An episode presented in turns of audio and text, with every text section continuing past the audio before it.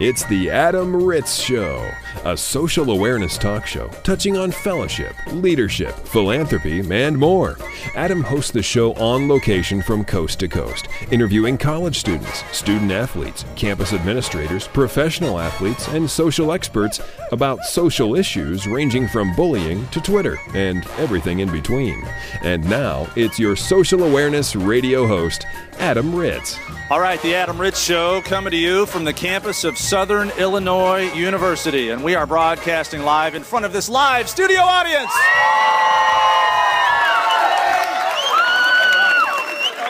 All right, that's fantastic. We are here today to award one of your fellow students here in the room. We are proud to be a part of the Caught in the Act Awards. And what that is, is uh, you've been caught in the act, having high character off the field, outside of the classroom. Um, you are a leader uh, among your fellow classmates. And we talked to some of your administrators on campus, had some nominations, and then they voted. And the winner of today's Caught in the Act Award is Kelsey Ashton. Kelsey, are you here? Come on down. Is she in the room? Right there? All right, Kelsey, how are you? Good. Did you, uh, you, you seem a little shocked to be recognized for your high character off the court. I am. You are? You shouldn't be shocked. You, you know you have high character, right? No. You don't? Okay, well, you've been nominated and voted on. You've won this award for uh, what you do, uh, I guess, off the field or out of the classroom. What do you, what, are you on a team here? Yeah, the softball team. Softball team, and what position? Third base. Third base. And so, uh, well, first of all, how, how are the athletics going? Good. Team's good? Yeah. And scale of 1 to 10, how great is this team? A hundred. Yeah, how about that? okay, so now your character. Uh, you've been caught in the act, not doing anything bad, but doing good things. You've been caught in the act. Your community service. I hear you're part of SAC, the Student Athlete Advisory Committee. Let's talk about leadership. Okay. Okay, what, what is leadership to you? Um. Oh my goodness. Public speaking is not part of leadership, apparently. No. Uh, no, that's okay. Um, leadership is um, the first word that I think of is integrity. So doing the right thing when others aren't watching. So that means for your team when you're playing or off the field. So in That- the classroom, everything else, just being somebody that people look up to. Now that is an answer. Let's have a round of applause for Kelsey Ashton. Thank you so much, Kelsey. Thank you. All right, and uh, for everybody here in Carbondale, Illinois, at Southern Illinois University, let's give yourselves one more round of applause. Get socially technical with The Adam Ritz Show. Facebook, Adam Ritz Show. Twitter, at Adam Ritz. It's social, technically. I'm Adam Ritz, and we can't thank you enough for joining us on this broadcast. The Adam Ritz Show continues in New Jersey. I'm on the campus of Monmouth University, and we are joined by head football coach Kevin Callahan. Hi, Kevin. How are you? Good, Adam. fantastic to, to be in this beautiful part of the country, and we are here to talk about leadership. And as a head football coach with college football players, uh, you can't play college football without being a leader. Um, your unique perspective on leadership uh, and how I guess it affects uh, every day in your life, across your desk, and uh, even at home and, and with your family. Uh, what is your take on the term leadership? Well, you know, we we spend a lot of time talking with our players about leadership and what it takes to be a good leader. As a matter of fact, we have an entire process for selecting captains and team leaders. It's really about a four month process that the individuals have to go through. And what we're trying to, to get out of that is we're trying to to not only uh, find the people that are going to be out in front of our team, but we're also trying to educate them on the on the ingredients of good leadership. And you know, it all starts with trust, responsibility, accountability, and I try to go to great lengths to explain to our guys exactly what those terms mean. And we spend an awful lot of time talking to our team about teammates taking care of teammates. And in my mind, everyone on our team is a leader. They're a leader within their position. They're a leader on their side of the ball. They're a leader of their weightlifting group. And, and leaders have to put themselves, they have to have courage. They have to have great character. They have to put themselves front and center because they're the guys that, that, that people are going to look to. And when people look at you, is what I tell our guys, when people look at you, what are they going to see? Are they seeing the type of person uh, that, that's going to be unselfish? Are they see, seeing the type of person that's going to do what's right and make good decisions even when no one else is around and no one else is watching? Are they the type of person that's going to have courage in, in adverse situations? Are they the type of person that, that's going to make those around them want to make good decisions? And, and these are the type of things that I try to instill in every member of our team. So I'm pretty fired up right now. I mean, that was a, a motiv- that was a little mini pregame motivational speech. I'm ready to play for you, Coach. Uh, do your leaders? Does that, I guess, energy and motivation that we just experienced out of your mouth? Do the does the do the leaders on your team absorb that from you and and uh, I guess re admit that to the uh, younger guys, the, the the freshmen on the team? Well, I, I certainly hope so because you know in, in, college athletics and in, in, college coaching in particular is all about educating. It's all about developing the person, developing the young man. And when a young man comes into our program, I want him to be a better person when he leaves after four or five years. And I want to have helped him get to that destination that he has in mind for himself. He may not know what shape it's going to take, he may not know all the details about it, but he knows when he enters our program, he wants to be someplace four or five years down the line. And we're going to help him get there. And part of helping him get there is helping him to develop. It, it, his own personality and, and develop who he is. And we're going to try to touch all the, the buttons and make sure that he's doing that. We're on the campus of Monmouth University. It's head coach Kevin Callahan with the football team, and I'm going to put you on the spot here. We're talking leadership, uh, and you were telling me earlier you've been here 20 plus years. 21 years. Yes. 21 years. Okay, let's have a case study um, under the category leadership of a guy maybe 10 years ago on your team. Incredible leader. You knew he was going to do great things. Now, 10 years later, He's 32 years old or so. What is he doing? Give us an example. He doesn't even know you're going to talk about it right now. He's going to be on the radio right now. He doesn't even know it. I'm putting you on the spot. Who is he? He's Joe Senapal. Uh, that, that's a name that comes very easily for me. Uh, Joe was a, not only a terrific player here, he was a three time team captain. And he wasn't a team captain because his teammates just elected him. He was a, t- he was a team captain because he was the epitome of a college student athlete. He was as tough as they come on the football field. As I mentioned, he was a two time All American. Uh, he was a good student but he was there for every member of our team. If there was trouble brewing or he sensed that trouble was brewing, you know, he would go he would get involved and make sure that that things worked out right. If there we had an issue with that team, I would talk to him. I would say, "Joe," he says, "Coach, don't worry about it. I have it." Uh, today, he's uh, in the in the medical industry. He's working for in, in an area of spinal surgery, um, and uh, he, he's just an outstanding young man. He's not a young man anymore. He's an outstanding man. And there's no surprise on from your end that he's doing so so well. Not at all. I, I, I think I could tell that day one. All right, and it's, and it's Joe Senatol.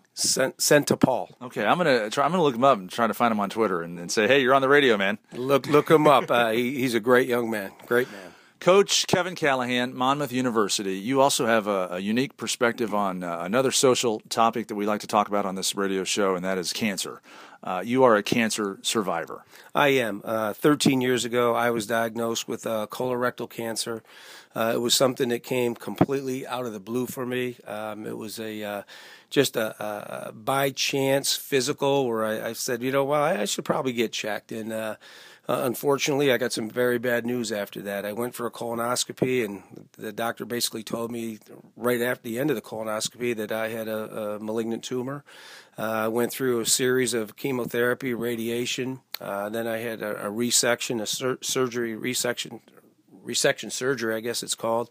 And then followed that up with about seven months more of chemotherapy. And, uh, you know, I, I, have a special place in my heart, um, you know, for anybody who's suffering from cancer or has a family member suffering from cancer. But fortunately, you know, I, I, had the best coaching staff, the best teammates working with me that anybody could ever find, and and the the, the medical professionals that deal in cancer, and not only the surgeon but the nurses in particular, um, they are the real pros. I mean, they know what they're doing, and I was fortunate to be close to New York City and uh, was treated up there and at uh, Memorial Sloan Kettering Hospital, and uh, had never been around such a more professional group, and uh, I owe my life to those people. And as a cancer survivor now, in addition to being a head coach, there's a platform here. Head coach in college football. There's a lot of people that look look toward you, and you, when you speak, you're you talk, people listen. So you uh, you're a keynote speaker at a lot of cancer awareness events and stuff like that. I, I try to get out and talk as, as much as I can. I, I probably don't do it as much as I should.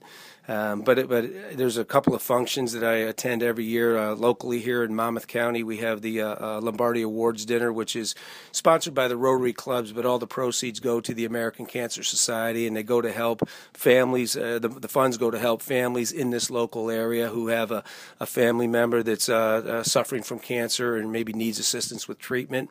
so I'm very glad to help out and do what I can. So the message here is get checked and get checked early. I mean, you, your life was saved because you they found the tumor and the cancer through just a physical that you took. If had you not gone gone to the doctor that day, who knows? That that's absolutely true. And uh, you know, I immediately told everyone in my family. I'm from a large family, 11 children, seven brothers, and I told all of my brothers and sisters to uh, get checked immediately. I tell my assistant coaches now, you know, don't wait till you're 50. Don't wait till you're 55. Do it now and get out, get get ahead in this game. All right. Well great messages and inspiration from Kevin Callahan, the head coach at Monmouth University. We can't thank you enough for your hospitality. This is a beautiful university, and we wish you the best of uh, luck through uh, through the season and the rest of your career. Adam, thank you so much. We've, we've really enjoyed having you with us, and I appreciate your time here on the show.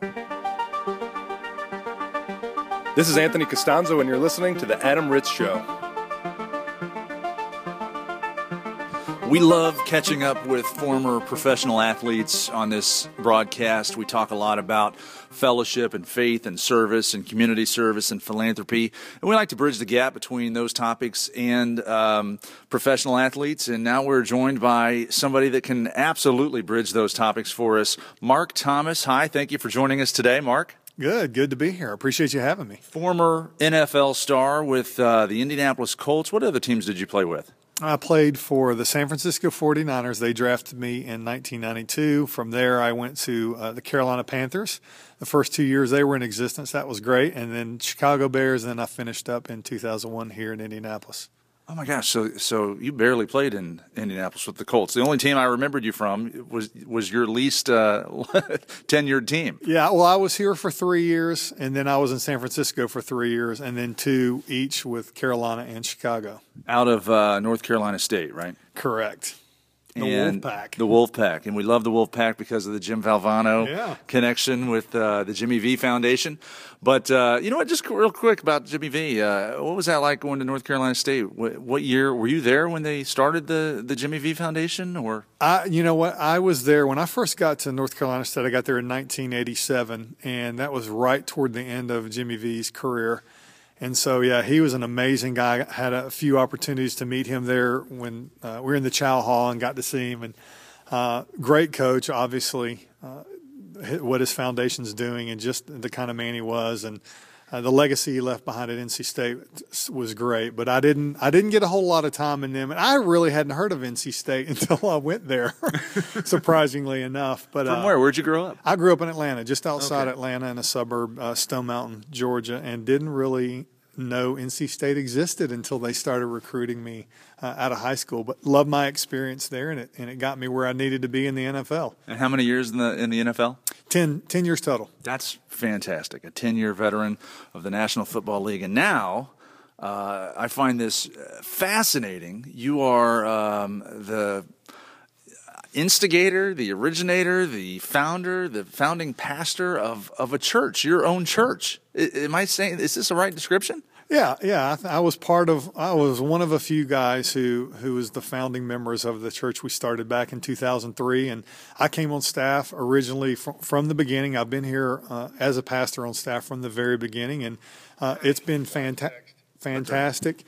And uh, you know, I was fortunate to win a Super Bowl when I was with San Francisco, and I have to say that that what I get to do now is probably as exciting as winning a Super Bowl.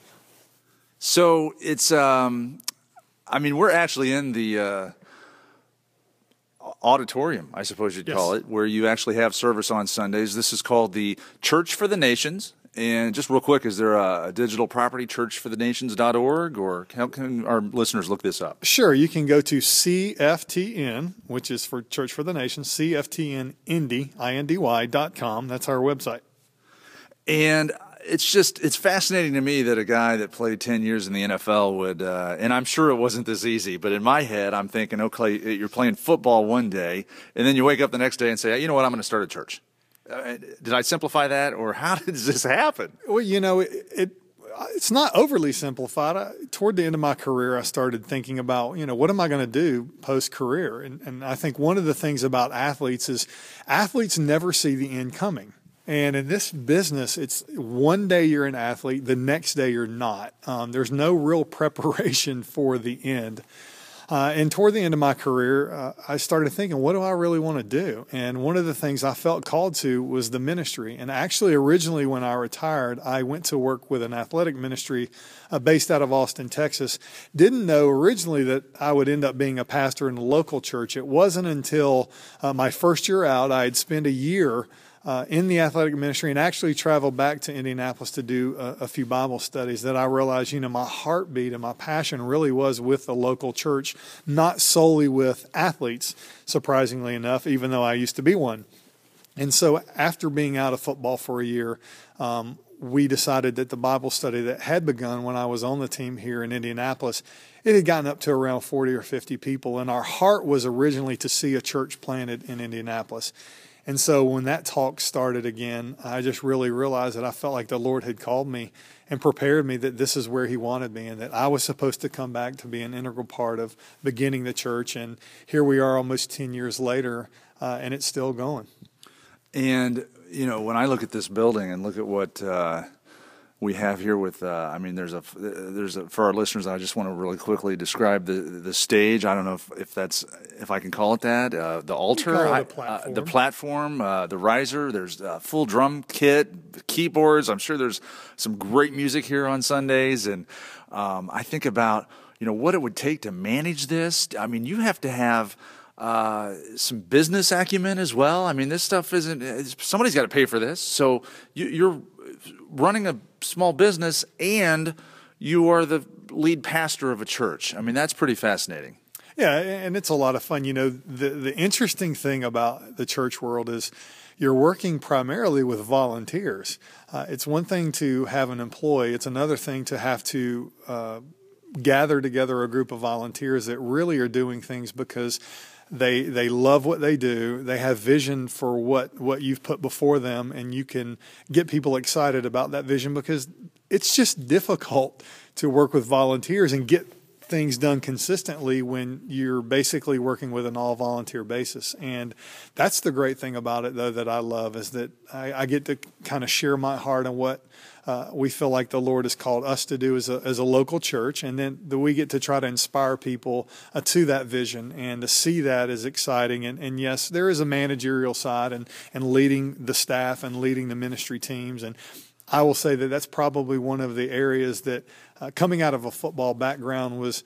Uh, I will say fun and a real stretch for me uh, in my own leadership and learning how do you lead people um, it's one thing to lead yourself, but how do you lead people and lead people well, lead people effectively, and lead people righteously? And and, and it's been a great ten year experience. I know uh, made a lot of mistakes early on, but I've I've been surrounded by some great people, studied a lot of great uh, leaders. I love John Maxwell, love his leadership stuff. Um, but it's exciting, it's fun, and it's really exciting when you get to do it with a group of people that you really love.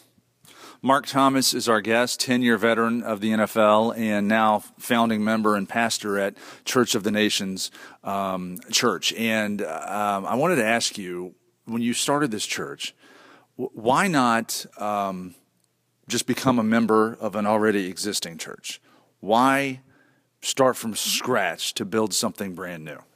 Well, I think there's a couple reasons. I think number one, God begins to to plant a vision in your heart for what He's called you to, and you know, there's a lot of fantastic churches in the city of Indianapolis, and and one of the things that we felt very strongly was that the Lord had called me specifically and us, the team that came originally that started the church in 2003 to to just a unique perspective and and and kind of just we all, all the churches in, in this city just have a different call, a different feeling, a different flavor, a different part to play in the in the greater body of Christ, and and really felt very strongly that the Lord had a unique um, part that we were to play, and it's just a part. We're just a part of the whole.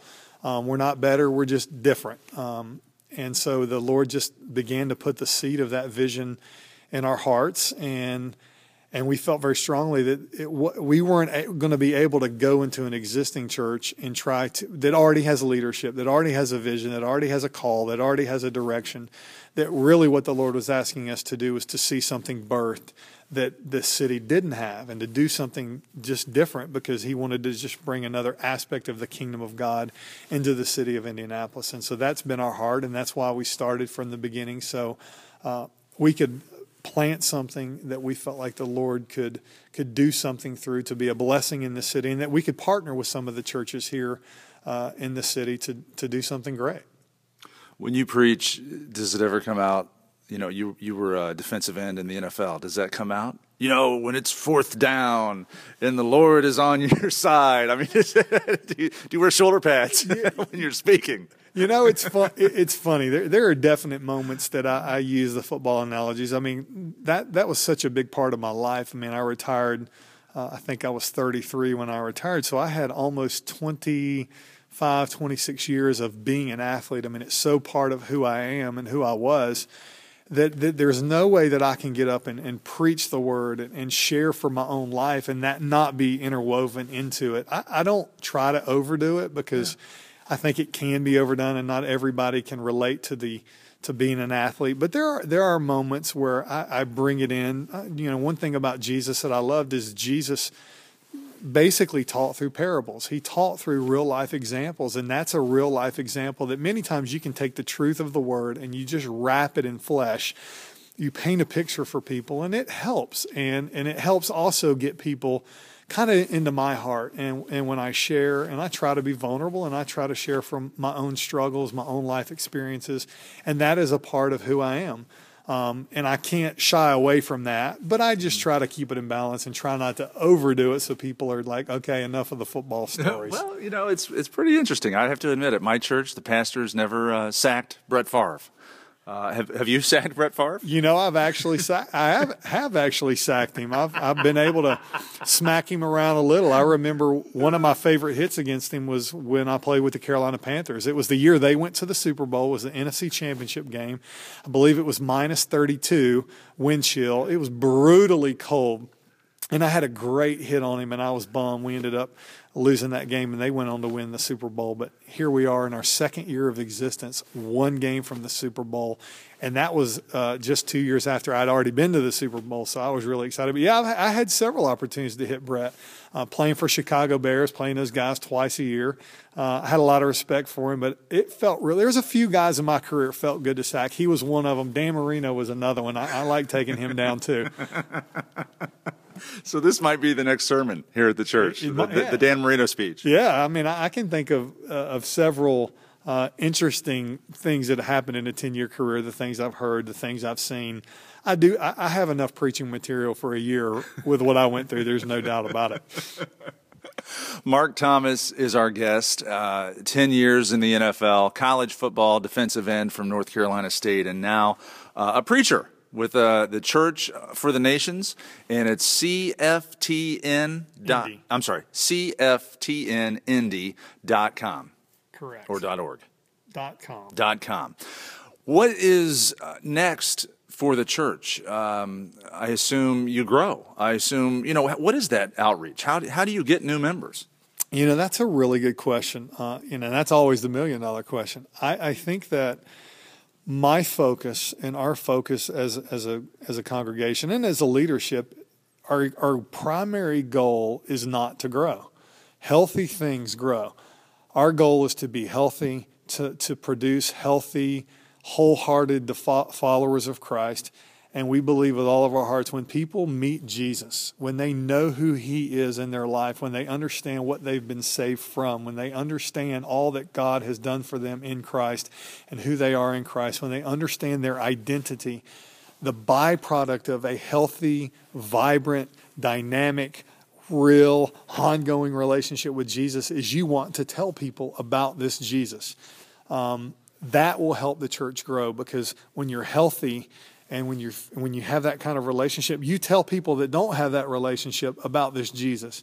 And when that happens and people then learn about Jesus, the natural next step, because we believe in being in the local church, part of people's growth is being in a healthy local church. And so, what we try to help our members do is as you're sharing your faith with your friends, your coworkers, your family members, when they hear this message, then, then you bring them and then we'll grow. The, the goal isn't just bring your friends to church. The goal is have, have a fantastic relationship with Jesus that you're so passionately in love with him that you want to share this with other people. And when they fall in love with Jesus, say, hey, by the way, you need to be in a church.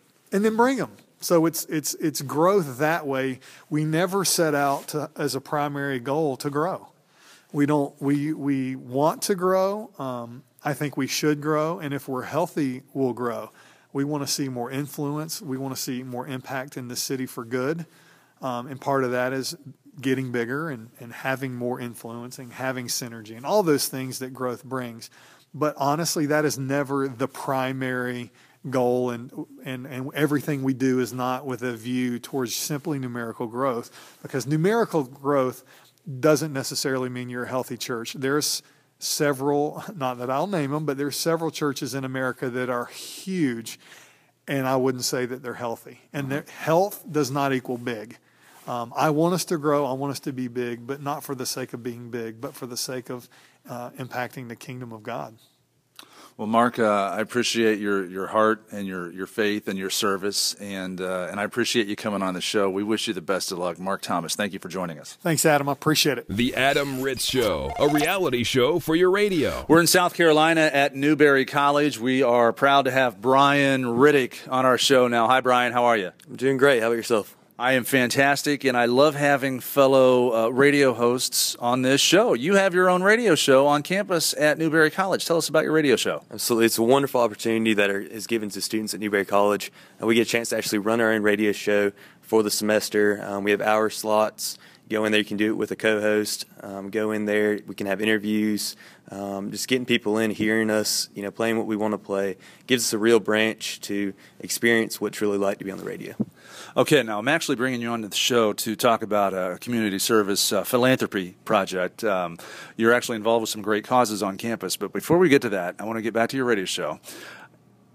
Is this a real signal, or is this like an intercom through the dorms? This is a real FM signal. Real, real FM signal. Okay. We're ninety five point five. Okay, so absolutely. And um, you mentioned you get to play your own music. You get to play your own playlist because that's in corporate radio. That doesn't happen, my friend. You get out in the real world, they'll tell you what to play. You get to play what you want, huh? Absolutely. They give us, a, of course, a set of rules, um, what we can play, what we can't play, kind of guidelines. All right. Well, uh, what is the goal then uh, with your radio or communications degree and your radio experience now at Newberry College? What's the goal for you? What do you want to do with your life? Um, I actually like to get um, doing the radio shows is something on the side too. Um, but I'd love to look and doing that further, but maybe more with like sports entertainment. Um, so getting involved with working with arenas, working with um, getting out there with NFL, NBA, um, all on the line. So. Excellent. Okay, well, we wish you the best of luck from a broadcast entertainment point of view. Now to your philanthropy, your uh, community service. You were telling me off, mic, about um, a breakfast that you're part of that raises a lot of money for a good cause. What is this? Absolutely, we do it. The um, it's uh, we do a annual breast cancer breakfast. Uh, we do it at homecoming each year. Um, we had a one of our brothers that his um, mother fought with breast cancer, so um, luckily she's still around with us and survived, which is an amazing thing. Great to all the technology that they're getting out there to help with breast cancer. Um, but we do a breast cancer breakfast. Um, we get out there, we cook ourselves, um, do meals. Alumni come, parents, friends, family, and come out early just to support a great cause and raise money. What's on the menu? My stomach is grumbling. Absolutely, pancakes, sausage, uh, eggs, bacon, anything you can imagine for mm. breakfast. So we just get out there. We do it outside, griddles, right there in front of everybody too. So cool. Okay. And uh, how many years have you been doing this? How much money is raised for breast cancer awareness? Um, we raise uh, probably a few thousand um, each year, um, but then we do um, uh, we do we sit there um, and we present a check at um, halftime. So we've done that for a couple of years, and like just one of those big jumbo checks everybody loves to see. But getting out there and present it. So we actually have had a representative come down before and present it to them also. And this is through your fraternity, the uh, KA chapter at Newberry College. Yes, sir.